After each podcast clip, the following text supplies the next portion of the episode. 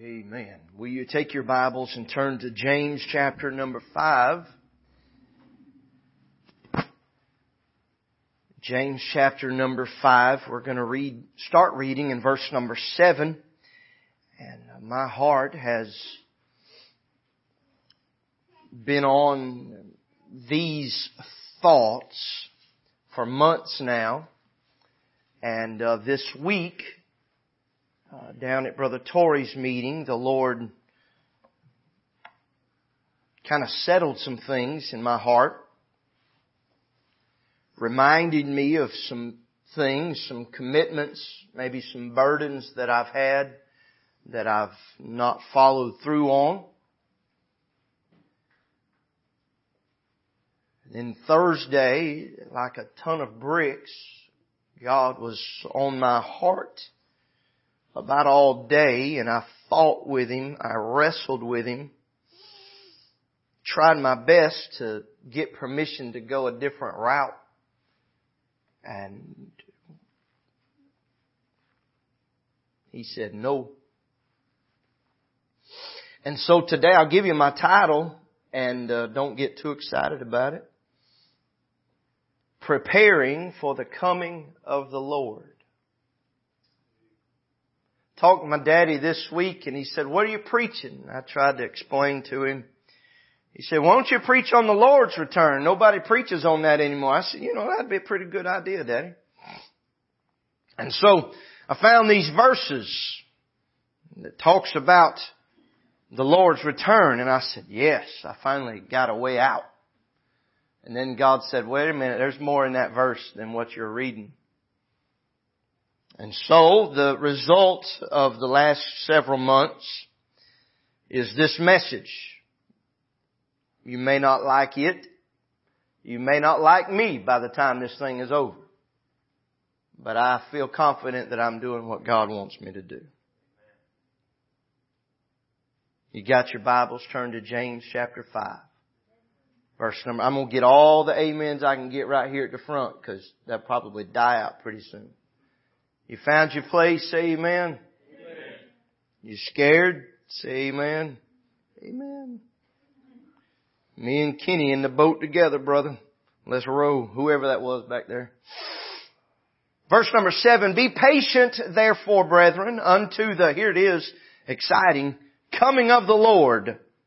Behold, the husbandman waiteth for the precious fruit of the earth, and hath long patience for it until he receive the early and latter rain. Be ye also patient, establish your hearts, for the coming of the Lord draweth nigh. Verse number nine, grudge not one against another, brethren, lest ye be condemned. Behold, the judge standeth before the door. Let's pray. God in heaven, we thank you. Thank you for your word. Thank you for the songs, the spirit that we felt in the songs of Zion. God, I'm glad that I can stand and say, I'm saved, I'm saved. I'm glad that when doubt comes my way, I can go back to 346 and I can sing, I know my name is written there. God, I'm thankful, Lord, for that, that song, the chorus that we sang that I know who Jesus is and that I know, my friend, that I've heard that He loves me. God, I'm glad that He is all I need. Father, I thank you, Lord, that your word declares that name of Jesus. For there is none under, none other name under heaven given among men whereby we must be saved. Father, I thank you, Lord, that I'm trusting in you and in your Son, Jesus Christ.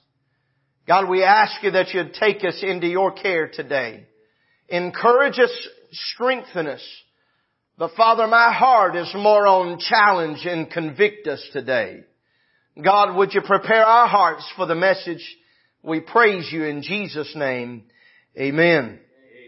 Again, the title of the message this morning is Preparing for the Coming of the Lord. Now, for nearly 2,000 years, the Christian has been taught about Christ's coming for the church. We can read over in the book of 1 Corinthians and we can see what the apostle Paul said about it just maybe 30 years after Jesus passed away. Y'all help me now. He passed away.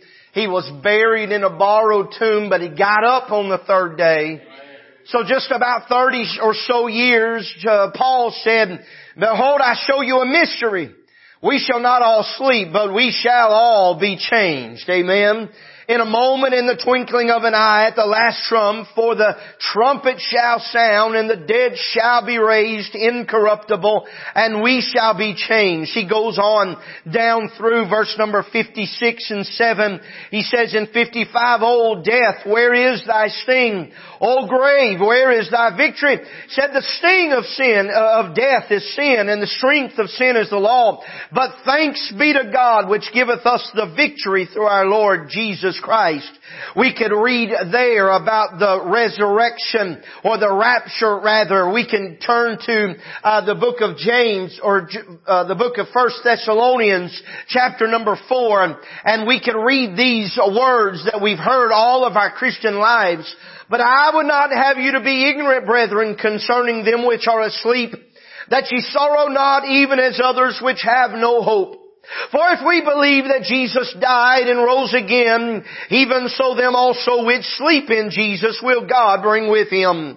For this we send to you by the word of the Lord, that we which are alive and remain unto the coming of the Lord shall not prevent them which are asleep. For the Lord himself shall descend from heaven with a shout, with the voice of the archangel and with the trump of God, and the dead in Christ shall rise first. Then we which are alive and remain I shall be called up together with them in the clouds to meet the Lord in the air, and so shall we ever be with the Lord. We can read verse number 18 for those that are sorrowing today, for those that are desperately looking forward uh, to the coming of the Lord, and we can say, wherefore, comfort one another with these words. Uh, but as we read our text, he tells us uh, that we ought to be patient uh, because the Lord is coming. He says, be patient because the coming of the Lord draweth nigh. And so for 2,000 years we've been told how that Jesus Christ is coming. Uh, we read over there in Titus chapter number 2, uh, the apostle Paul talked about that blessed hope, uh, which is his appearing. Amen. Uh, we, uh, we have taught the unbeliever that, that sinner boy, that sinner girl, that sinner man, that, that there is no hope for heaven outside of Jesus Christ. Uh, we've told them not to, not to uh, uh, get excited about the religion, the religious talk, uh, that they can just be good and go to heaven, uh, but rather, as Brother David said, uh, they must come by the way of the cross. Uh, they must go by the Son, Jesus Christ. And so today I want to tell you, if you're going to prepare for the coming of the Lord as a person that's never trusted in the Lord Jesus Christ, He said in John chapter number three, ye must be born again. Uh, we talk about the, the, uh, the, the hope for the Christian, uh, but I want you to know that it's a warning for the child of, uh, for the, uh, for the lost person. The coming of the Lord, the rapture is for the church. It is for the believer. It is for those that are saved. It is for those, as Christ said, those that have been born again. And I think we can cheer one another through those things. We can comfort one another with these words. But I wonder how many of us are praying for the coming of the Lord. Now y'all go ahead and get your amens in right here because we're finna take a turn in a different direction. How many of us truly are praying for the coming of the Lord? I've said now for a few years that if Christians would sincerely pray that Christ would return, then our living would be different. Our lives would be different. If we prayed that God come today, then we would live our lives as though He could come today. But I believe it's sad to, to report to the church today that there are many that say they're waiting for the Lord to come, but living like He will never come. They're living, y'all help me, they're living like they'll never be caught. They're living like there will never be a reckoning day. They're living like they will never see the judge. They're living like they, they have a license to sin, a license to hurt, a license to do wrong, but the scripture said how that there is a judge and he is waiting at the door there in verse number nine. I'm afraid that we say the Lord's coming only with our lips, but our actions say another thing entirely. I'm burdened to share today how people must prepare for the coming of the Lord. I was talking to a preacher yesterday and I, truly was asking how to deal with, with this message. And he began to, to talk and try to help me and, and, and I, I kind of responded and I said, the fact of the matter, the fact that when it, when the message is all boiled down, it boils down to this one word. Holiness. Church, if we would live holy as Christ demands that we live, y'all hearing me? As Christ demands that we live, then there should be no fear in our hearts to see the Lord if He came today.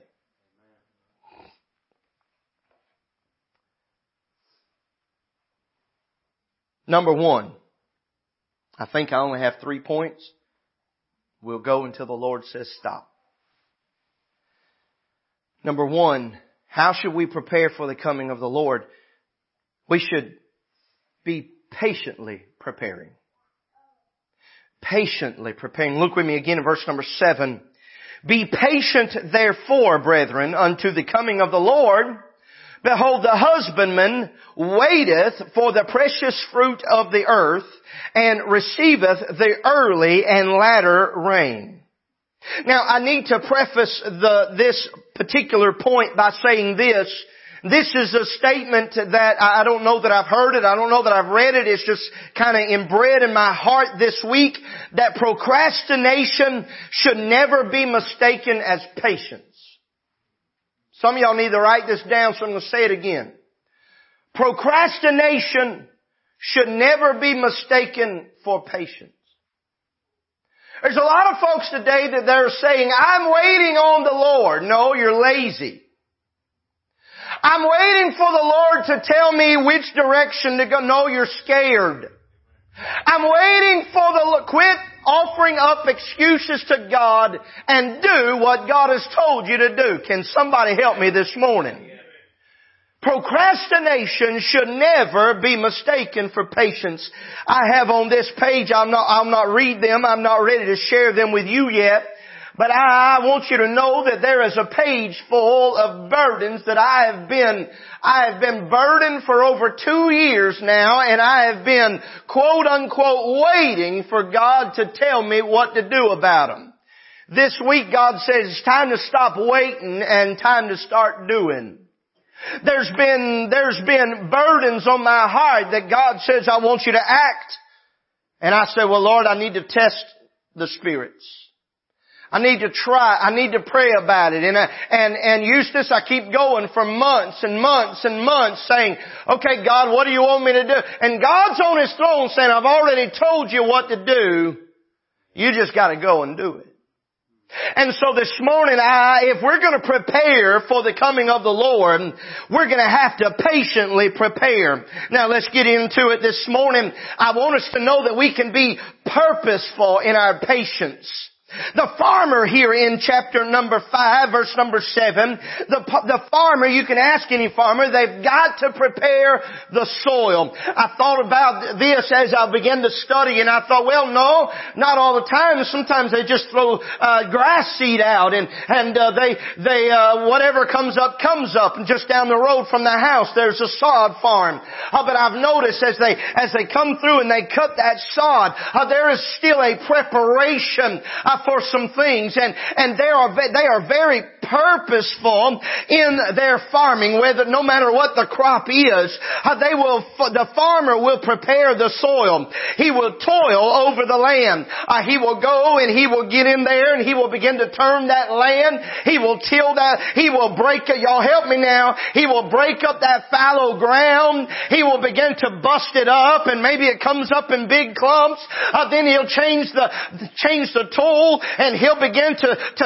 till it until it gets a little bit finer, and then he'll begin to work on it and work on it until the ground is workable. Uh, that farmer, he will begin uh, to check for the proper irrigation. Now around here, everywhere you look, you find uh, the big irrigation uh, uh, uh, machinery and all of those things, the generators, the, the wells that are dug, and, and but down in Hastings, Florida, just up the road from where I live, we didn't do a whole lot of farming there in town, but just outside there were many different farms. There were potato and cabbage, this type, and the other. And I can remember going with my daddy through Hastings and I saw these huge ditches and these huge trenches that kind of surrounded uh, all of the different crops. And, and I couldn't for the life of me figure out why in the world they would dig these holes. And, and in my mind I'm thinking, man, if you have to go through there with a tractor, you, you're going to bust your tractor all open. Uh, but daddy said, no, uh, that's not for, it's not for looks. It's not for, uh, for a decoy of anything, but it is for irrigation.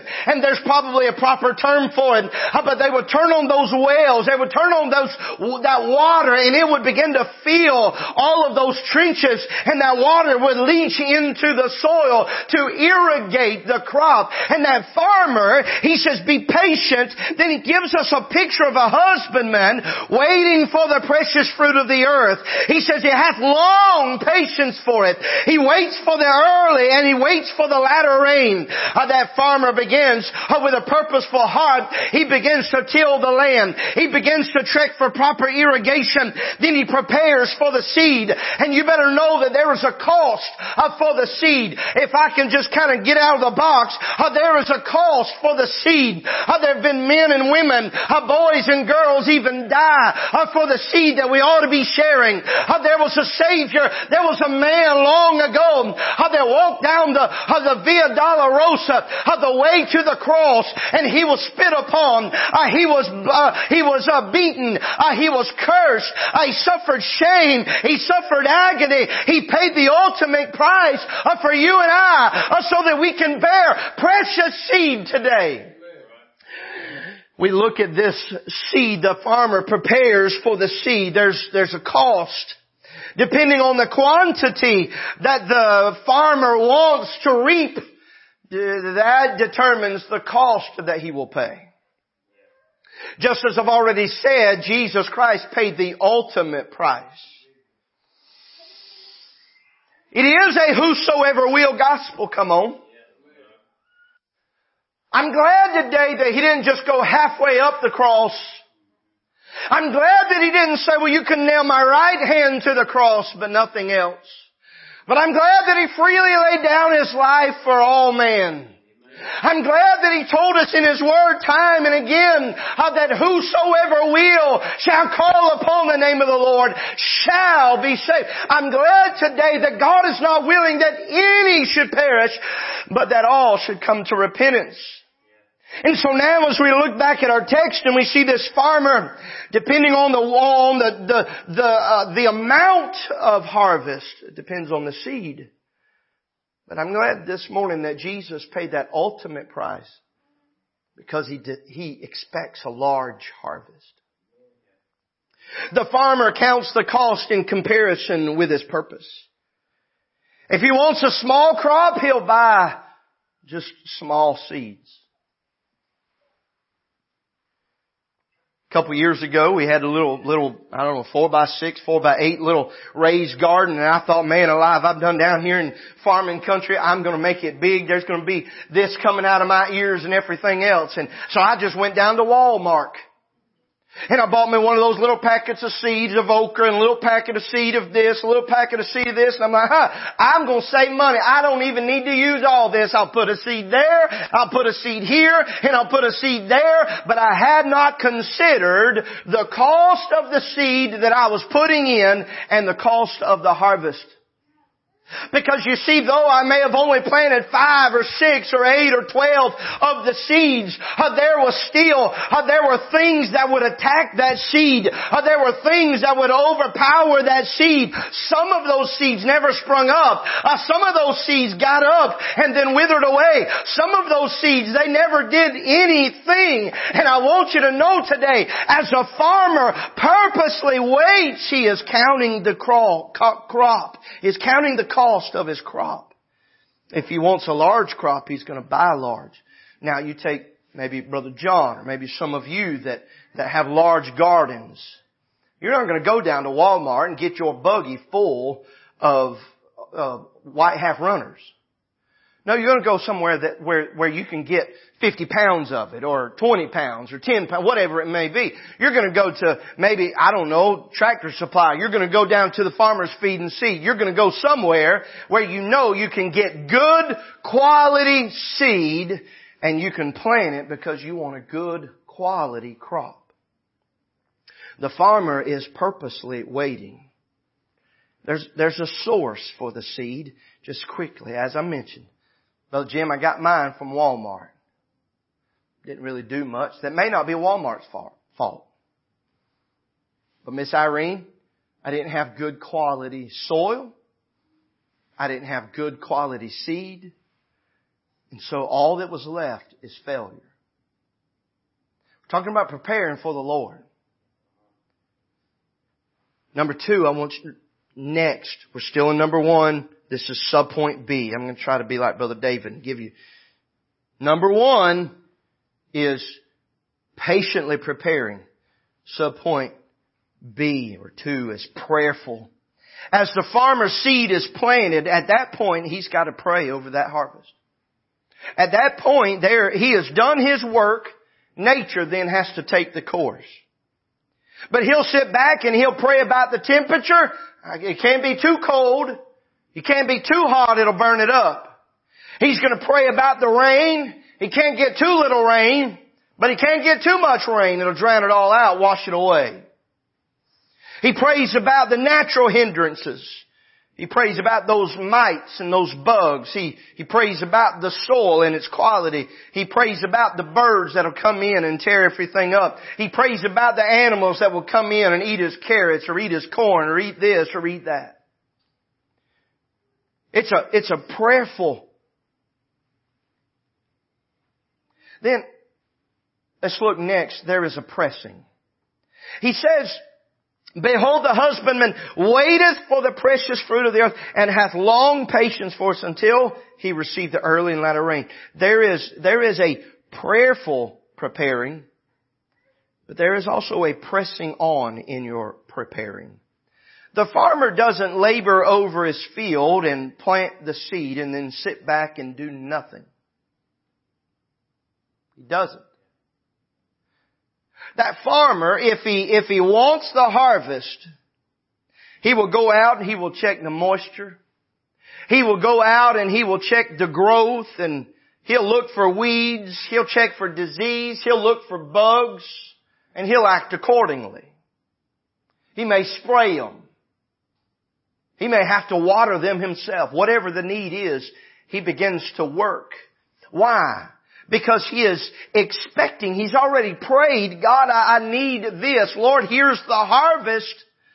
But Lord, now I'm waiting on you, but I'm not just going to sit back and do anything.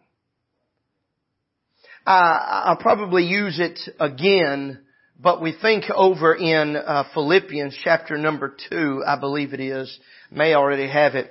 He says, if you have always obeyed, not on, not as in my presence only, but now much more in my absence, work out your own salvation with fear and trembling. And don't run ahead of me on this, but there are some things that we do need to work in, in our lives. James says that, that if you're saved, you will work. You are not saved by your works, but you will work if you are saved. So there's a pressing, there's, there's a prayerful preparing, there's a purposeful preparing. We must prepare patiently as well. There's purpose, prayer, pressing on in, in all of our lives as a child of God. We must do these things. We must consider these things. Or we can be, as I warned, we can sit back and we can procrastinate and we can blame, uh, blame our inaction because of our confusion. We can blame what we are not doing on everyone else. Or we can just work for God. We can, when God says go, we go. You look back to Genesis chapter number 12. God came to Abraham he said, get up and go. He did what? He got up and went. But what do we do? We sit back and we wait for years. Well, I'm talking to myself right here. We wait for years. I said we wait for, I can pinpoint it. February 2020, God dealt with my heart about doing some things. And here we are in May of 2023. Y'all do the math. Some of you have, have dedicated your life. You've surrendered to a call. You've announced, I've got a call on my life, and you're doing nothing. It's time to fish or cut bait. It's time to go or shut up about it.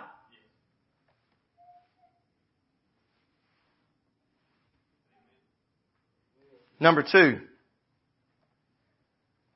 patiently, excuse me, prudently preparing. Prudently preparing. Listen to this.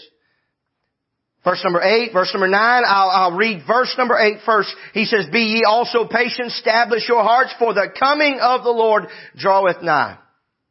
The word prudently, it is acting in a way that shows care and thought for the future. If you're preparing for the coming of the Lord, then you ought to, as a child of God, have prudence. You ought to care for the future. Look it with me. How do we prudently prepare? By proving. He says, I want you to establish your hearts. Again, Philippians chapter number 2 verse number 12.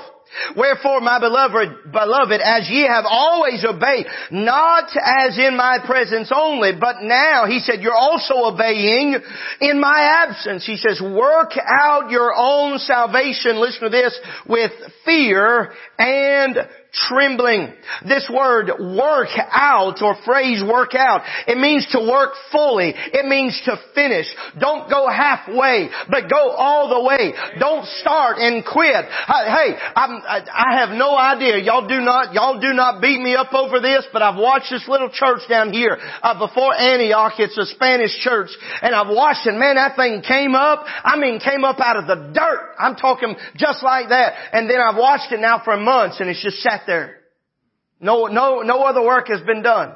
Now I feel like I probably understand that they've, they've had the money and they've started, now they're just sitting back and they're, they're trying to raise the funds and they're trying to work. But do you realize that, that, that Jesus Christ also warned about that? He said you need to count the cost before you start a work. Because you will become the laughing stock of those around you if you start and do not finish. Somebody say amen right there. We need to prepare prudently by proving. He says, work out your own salvation. This is not a different way of salvation. Somebody help me right there.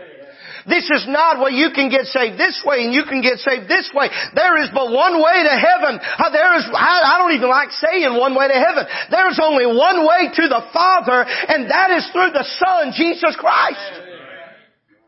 This morning, to work out your own salvation with fear, and with trembling. Uh, that is in the very presence of God. He says we need to work fully. We need to, what was the other word? I think I left one word out. Uh, he says to work fully or to finish. I'm going to look over here. The, the word is to perform.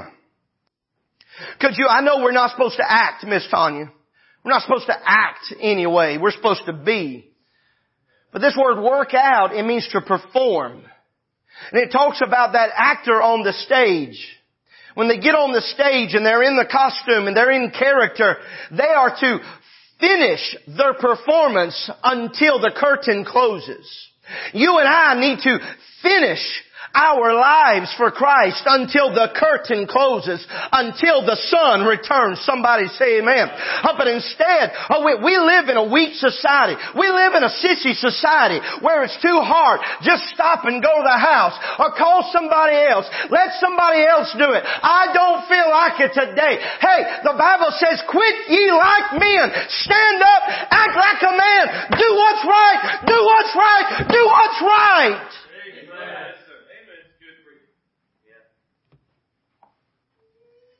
Proving, he says, you want, you need to step, Romans chapter 12 verse number 1. And be not conformed to this world, but be ye transformed by the renewing of your mind. He says, that ye may prove what is that good and acceptable and perfect will of God. 2 Corinthians 13, 5. He says, examine yourselves, watch out. Examine yourselves whether ye be in the faith. I had a mean streak pop up a little while ago and had prayer about it. He said, that's alright. There's a lot of folks that are trying to turn over new leaves. They're trying to rededicate at every turn. It might be you just need to get saved. Oh, I didn't get a whole lot of help on that one. There's a lot of folks today, they are trying their best to turn over a new leaves. Well, I'm not going to be that way. I'm not going to say that. I'm not going to do that anymore. It might be that you're lost without God and the reason that you can't change is because there's been no change in you.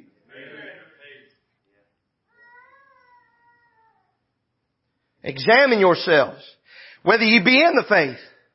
Prove your own selves. Honey, here's what you do. You go to the mirror every morning, you look, you make sure all your pimples are popped, you make sure all your beard places or hairs are in the right place, make sure there ain't no long hairs in the wrong place. You ladies get in the mirror and you tweeze and you do and you, you primp and you do all this kind of stuff just to walk to the mailbox. What would it do if we got into the prayer closet and we said, God, I just need you to be a mirror for a minute. I need you if you will. Show me what don't belong. Lord, let me get it out. Oh, I see something missing. God, would you fill it with the Word of God? How would you fill it with the, with, with something from you? God, I'm tired of feeling it on my own. Hey, I've, look, I've, mm, I've watched some of, um, Lord Jesus, I've watched some ladies put on some makeup.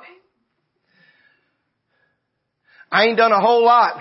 Brother John, I ain't done a whole lot of drywalling, but some holes you gotta fill up pretty good. And then sand. And my wife, oh you, I thought she was hiding her face. She's rubbing her neck. Bless her. There's some holes you gotta feel, you gotta wait, you gotta sand, you gotta feel again and feel again. But guess what's behind that? There's still a hole. There's still a hole. Back there in the, in the men's restroom, the, the second stall over there near the sink, one, one of the missionaries boys, when we had a missions conference, through the wall, through the door back, knocked a hole in the wall.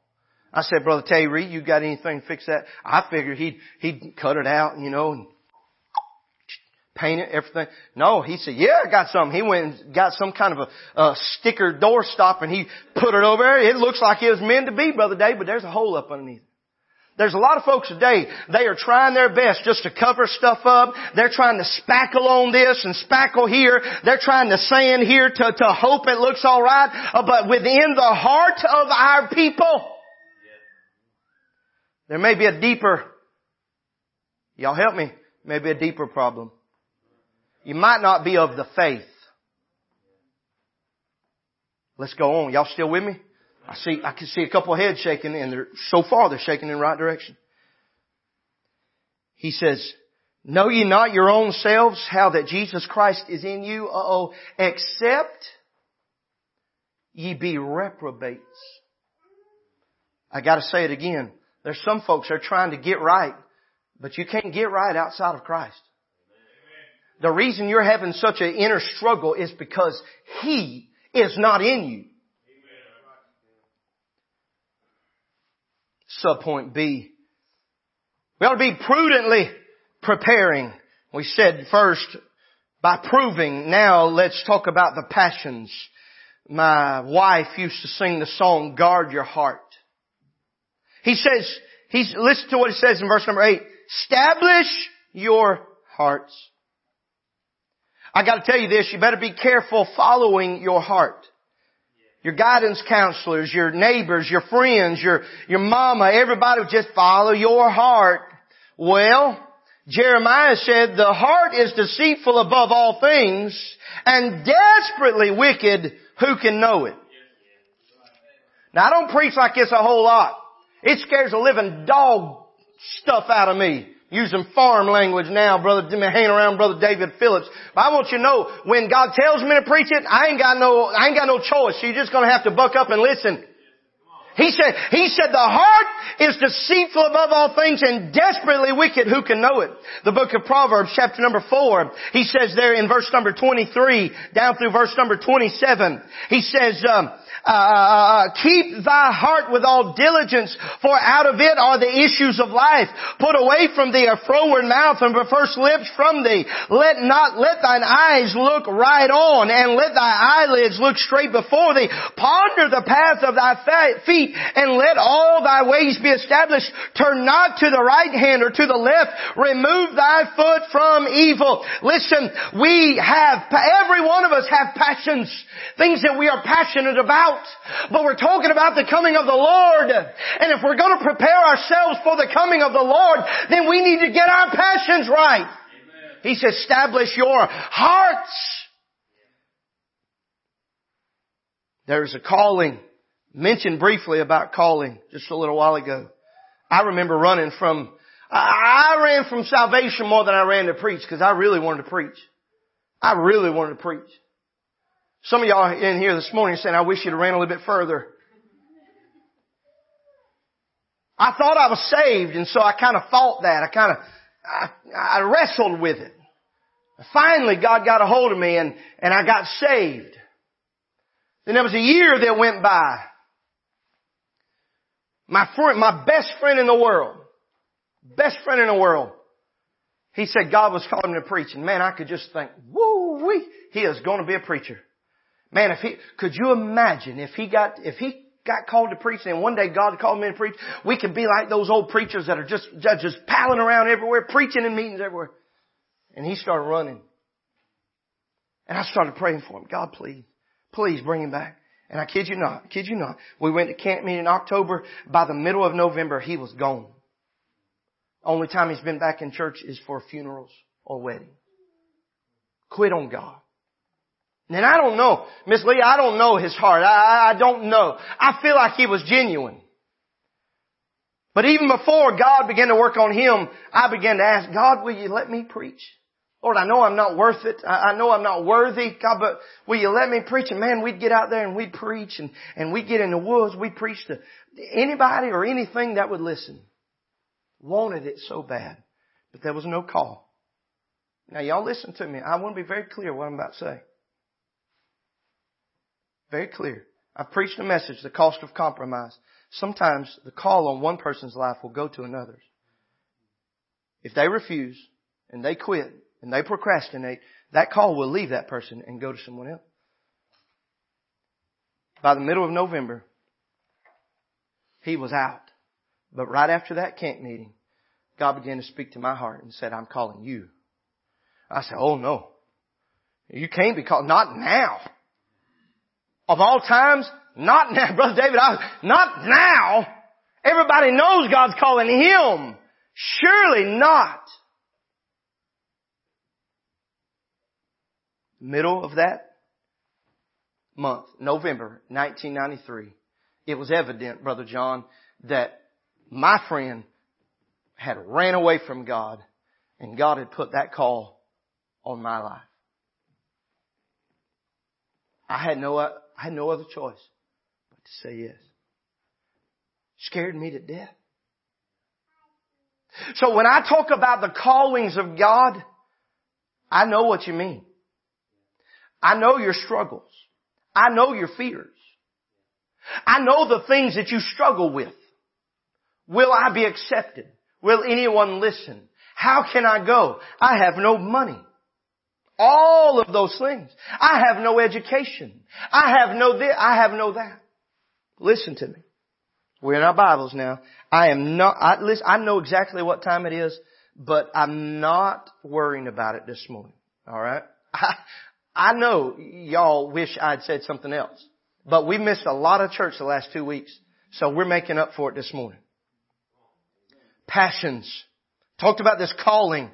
Second Peter chapter 1 verse from 10. Wherefore the rather, brethren, give diligence to make your calling and your election sure. For if ye do these things, ye shall never for, fail. He said, fall, excuse me. He says your calling and your election. Now, there, there are some that would put these together and they would talk about the call to salvation. very well could be. Talked about this election and, and they would go, uh, uh, in, in, uh, somewhere in left field on this, but I believe that this is salvation and this is a calling to service. Now I could be wrong and I'm not going to argue about it.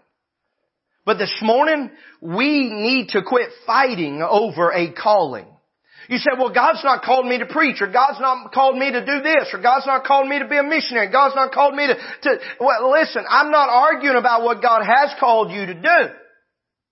What I'm trying to enforce in you today is that when God has called you to do something, you better bless God do it. Because if you're not careful, God will mete out judgment on you or He will move your calling to someone else. And you may find yourselves 30 years later, never stepping foot in church. Did y'all hear what I just said? It's been 30 years. November the 14th will be 30 years. Brother Lee, once, maybe twice, has he been in church? Funeral? Wedding. Do you want that in your life? There's some that are fighting with the calling. There's some that are not doing anything with the calling. But the scripture said you better make sure that it is God calling and make sure you know what He's calling you to do and then do it. Number three, we need to, if we're going to prepare for the coming of the Lord, there needs to be a penitently, penitent preparing a, a repentant. If I can get away from the alliteration, there needs to be a repentance in our preparing. Look with me in verse number nine. Grudge not one against another, brethren, lest ye be condemned. Behold, the judge standeth before the door. I want us to say first of all about this penitent preparing is there's a prejudice. Now I'm working with a young man right now. His language seems to always be towards black and white prejudice. And I'm trying my best to work it out of him. And, and I'll go ahead. I know we're in South Georgia. I know white folks are the minority. But if prejudice is always on your lips, then Christ is not in your heart the way he ought to be. Somebody help me. Do you realize that when in, inside the Ku Klux Klan there were so many preachers, deacons, and they went to their church, and they so-called worshiped God, and then they hated throughout the week. Oh, that's not popular down here. I can give a flying flip. If all you ever do is spew hatred, if all you ever do is look in, in prejudice Let's, let, let's, let's turn the corner. No one ever measures up to you. No one measures up to you.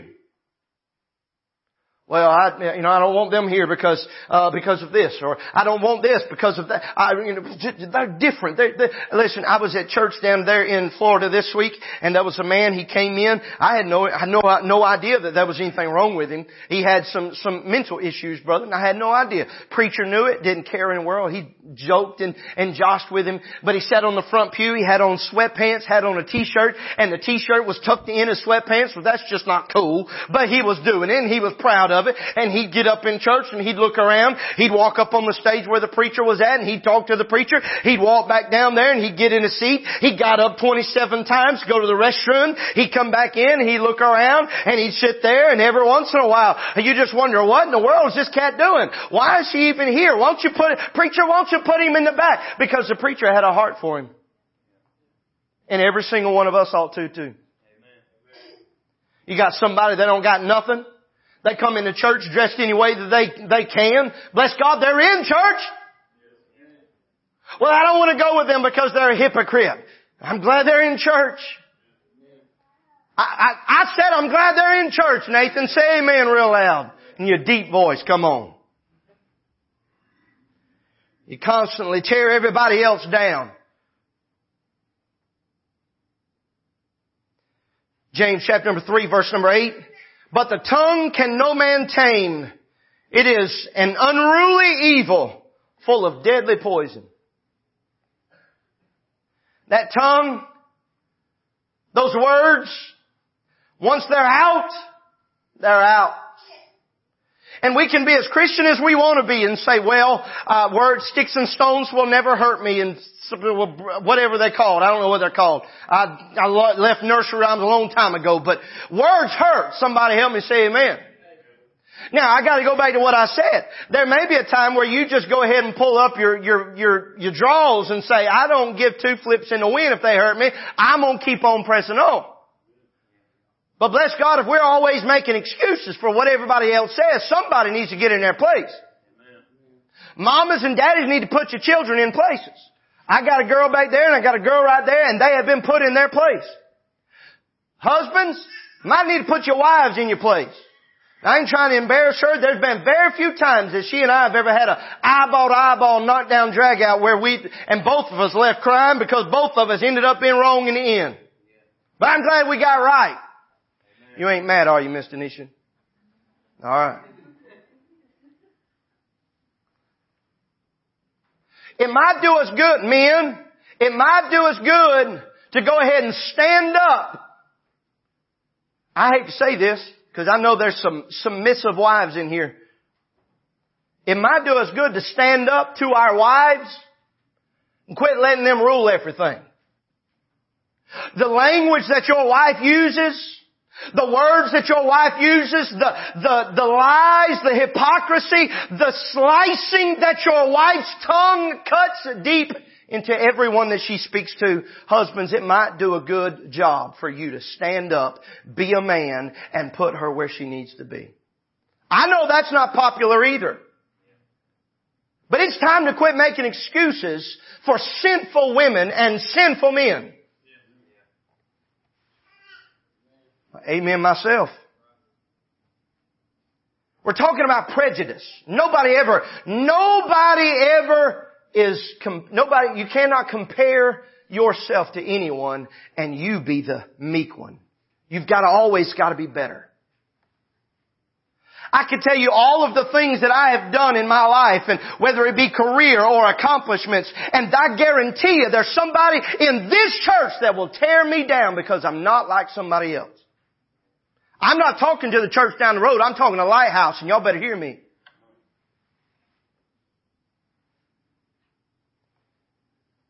The tongue can no man tame. It is unruly. It is full of deadly poison. Uh, next,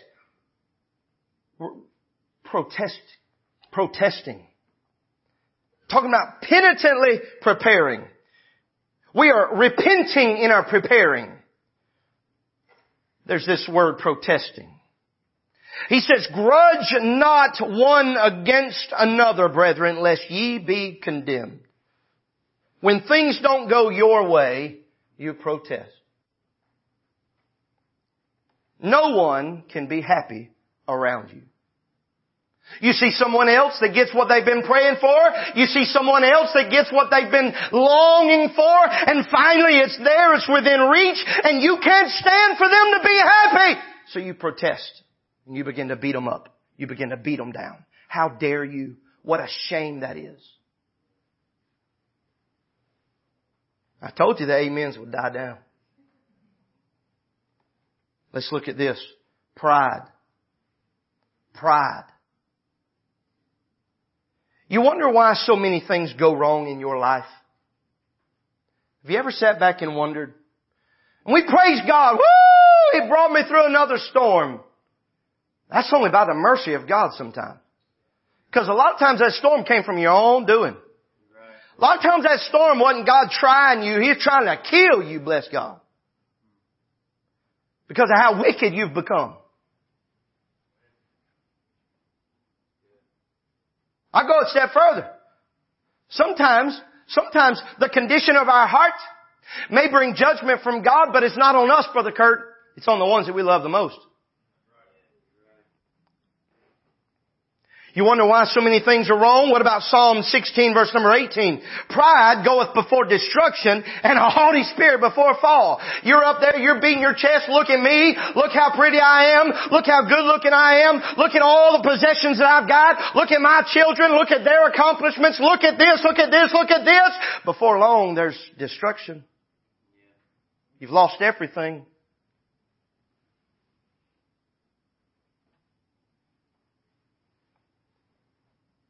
Pride goeth before destruction, and a haughty spirit before fall. Let me say this. Everybody knows you. Everybody knows how you are. Everybody makes excuses for how you are. But what are you gonna do when you face the righteous judge and there's no more excuses? Did y'all hear what I just said? Grudge not one against the other, lest you be condemned. He says, behold, look, pay attention, here, as Brother Dent would say. The judge standeth before the door. The judge is on the other side of the door and he's fixing to come in and you acting a fool. What happens when that judge walks in that courtroom? Every time, every time when that judge walks in, what happens? Everybody stands up. Everybody pays attention. The judge is walking in the room. Now, I, David, I had to go to court one time just for jury duty. I scared to death. I didn't have anything. I wasn't on trial. I hadn't done anything, but the judge was there. And I sitting there when he blinked, I blinked. Cause I didn't want to miss nothing. When he turned around, I'm, I'm, I'm looking too. I, am like, wait a minute, the judge is here. I'm finna be right. I didn't get on my phone. I wasn't Facebooking. I wasn't doing nothing. They, was all talking. He said, be quiet. I said, mm. Because the, I didn't, Benny, I didn't want to go to jail. You better know. They said, do you have any objection for being here? I didn't really have any objection, but I had to answer their questions honestly. And I said, well, I'm a pastor at Lighthouse Baptist Church. I just let you know my judgment is going to be based on the Bible. Well, guess what I got to do? I got to go in that little bitty room back there. And the dude, the bad dude was in there and the bad dude's lawyer was in there and this, but the judge was in there. My heart was going, I'm, I'm scared to death. I'm like, good God Almighty, I'm finna go into jail right now. Thought I was scared to death. He said, Mr. Burke, you, you mentioned when we asked such and such question that, that you, you could be objective, but it would come from the Bible. I said, yes, sir. I said, I can't, I, I have my own opinions, but I've got to judge based on God's Word. And, and the bad dude's right here. Right there. I don't know what he did, but he could have hurt me if he wanted to. He looked like he can whoop me. Probably could have. Benny could probably whoop me if he wanted to. So I was just honest. This was the judge. Well, Bobby, I couldn't hide anything. This was the judge. I laid it out before him. And I said, this is, I'll be happy to serve, but I want you to know I'm not going to be basing my decision on what everybody else thinks. It's going to be what the Word of God. He closed his notebook and he says, thank you, Mr. Burke. That'll be all. You see, we are trying to please one another and we are pl- trying to please ourselves when we ought to be trying to please God and our pride of ourselves and our own, uh, our own accomplishments, those are the things that are going to be our detriment. But I want you to know today that the, the, the, the judge, the righteous judge is just around the corner. And, and I'll go ahead. Somebody, y'all might have to help me here. We've heard people say it. Well, that's just the way I am. I'm gonna cry hogwash on that. Because if you're saved, you're a new creature. Oh, Old thing, shut up talking to me about this just the way you are. If that's, if you're wicked and vile and cantankerous all the time, then you ain't been made a new creature. Amen. Amen.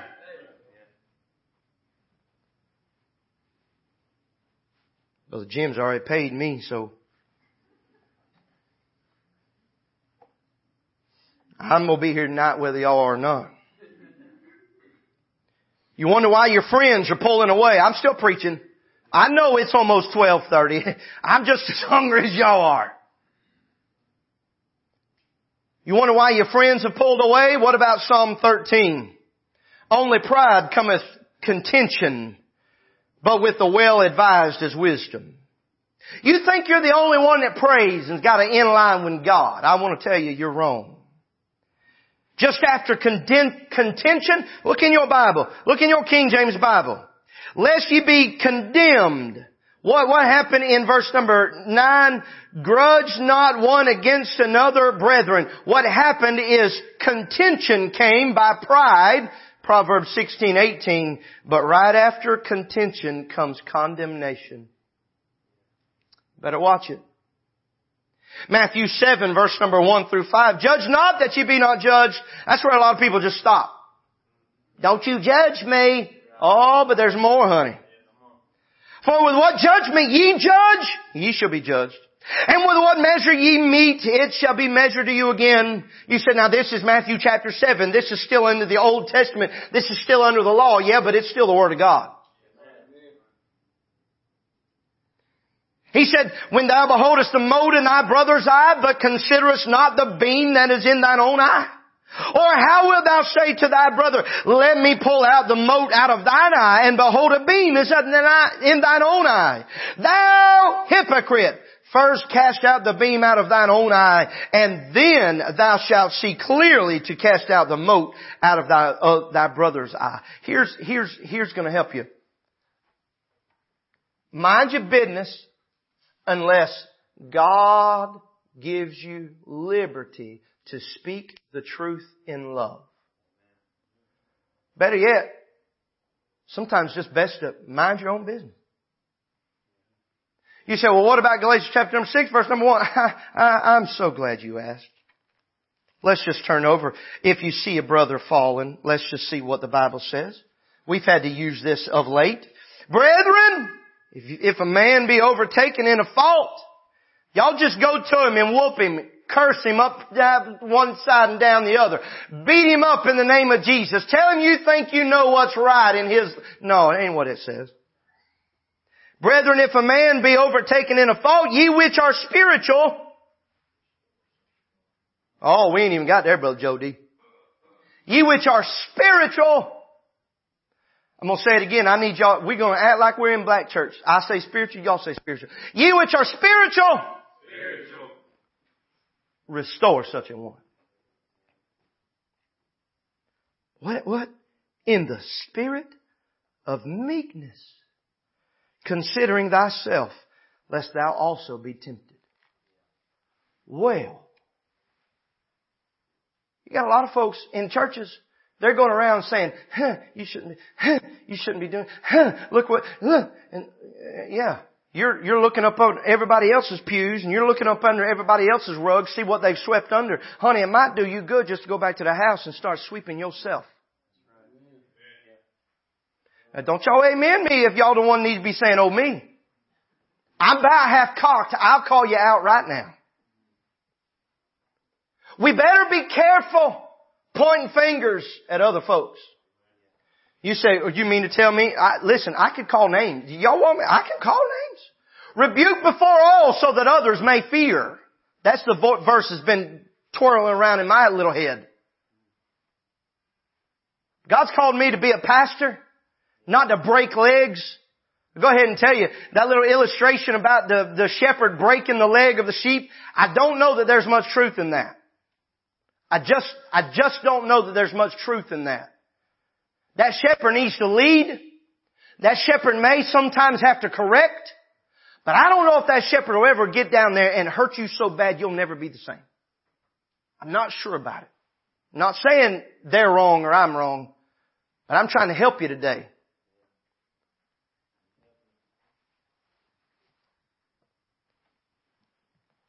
There this morning, I've tried to be as, as honest to the Word as I can.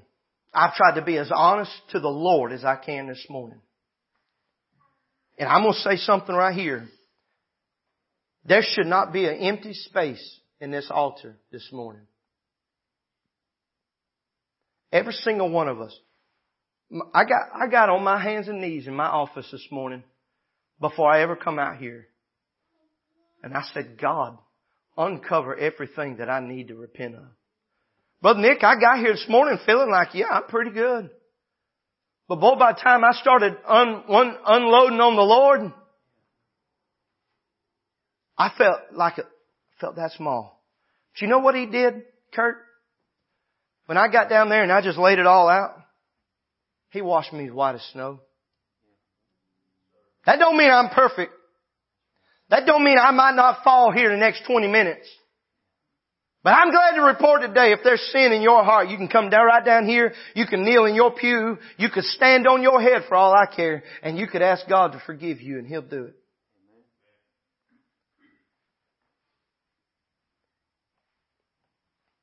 First Thessalonians chapter 5 verse number 4, 14. Now we exhort you brethren, warn them that are unruly, comfort the feeble-minded, support the weak, be patient toward all men. That's what I've tried to do today. I've tried to support you. I've tried to rule. I've tried to warn. I want you to know that the Lord is coming. We can shout because He's coming. We can rejoice because He's coming. But I want to tell you again, if He comes today and some of our hearts are in the conditions that they are currently in, you will be ashamed.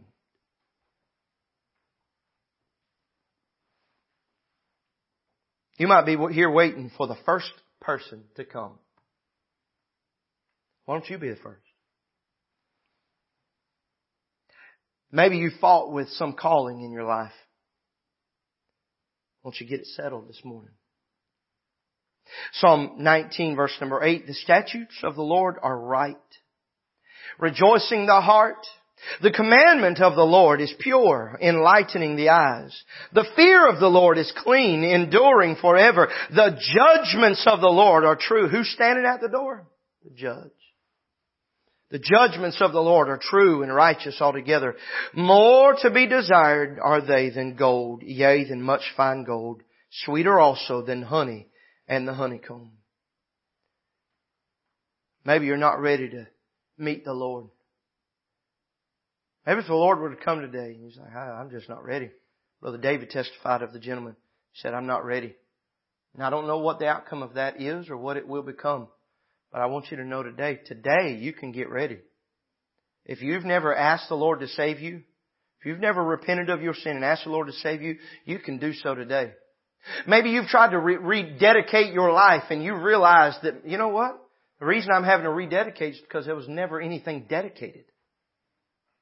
Maybe, maybe the reason I'm struggling so much is because I've never been saved. Maybe the reason I've got so much bitterness and hurt and shame is because God's never made me a new creature. Today can be the day. Is your life pleasing to the Lord? Is everyone around you making excuses for the way that you are? Have you hurt someone? Have you been hurt? If you've been hurt, and I'm sure that's every one of us, can I offer you this one word? Forgive. You'd be surprised what your forgiveness to someone that doesn't even think they deserve it will do. Oh, it won't do anything to them. They have no idea. They have absolutely no idea they've hurt you. They're blinded to the fact, to the fact that they've hurt you. But if you've been hurt, I'm going to tell you something. I'm not trying to self-help, be the bigger person. No, I'm saying forgive. Let God handle that. I said let God handle that. They've hurt you, you pray for them. You pray for yourself. Ain't no sense in talking to everybody and their mama about it. Pray to God. He is your heavenly Father. He can handle his business. He can handle, y'all help me, His children. If one of His children doing wrong, God can handle it. We pray for revival here for weeks now. We just had camp meeting, and I praise God for the, the meeting that we had. But you may be wondering why in the world you've not had revival. It may be because you've not confessed some things to God. The reason you've had not, not had revival is because your pride is holding you back. Mamas and daddies, the reason why your home has not had revival is because it's out of order. God ought to be the first, that husband second, that wife next, and then those children. If you get any single one of them out of whack, your house is going to be in turmoil. Some of y'all, some of y'all parents letting your children run your house. Shame on you. Some of you husbands are letting your wives run your family and run you. Shame on you. Some of you wives are letting your children do whatever they want and hope your husband will step in. It might be time for you to step back and say, they are yours. I fall with them. I've done and I've done and I've done. Now you're going to man up and you're going to be a father to these children. Husbands, if any one of those are out of whack, you need to get your heart right with God and say, God, I need you first in my life. Now I love my wife and I would do anything for her. I would do anything for her, but I'm publicly saying she is not first in my life. God has to be first in my life. But I'll tell you this, I love my two daughters. But if they ever get in the way of me and this woman, somebody's leaving with a limp. Because she ought to be the very next person in my life. This morning, I want you to come. I don't even think we're going to have music today. If you want to come, you come. I'm going to bow and I'm going to pray. These altars are open. And I'm telling you, there should not be an empty place in these altars. I want you to come. Maybe you need to get your family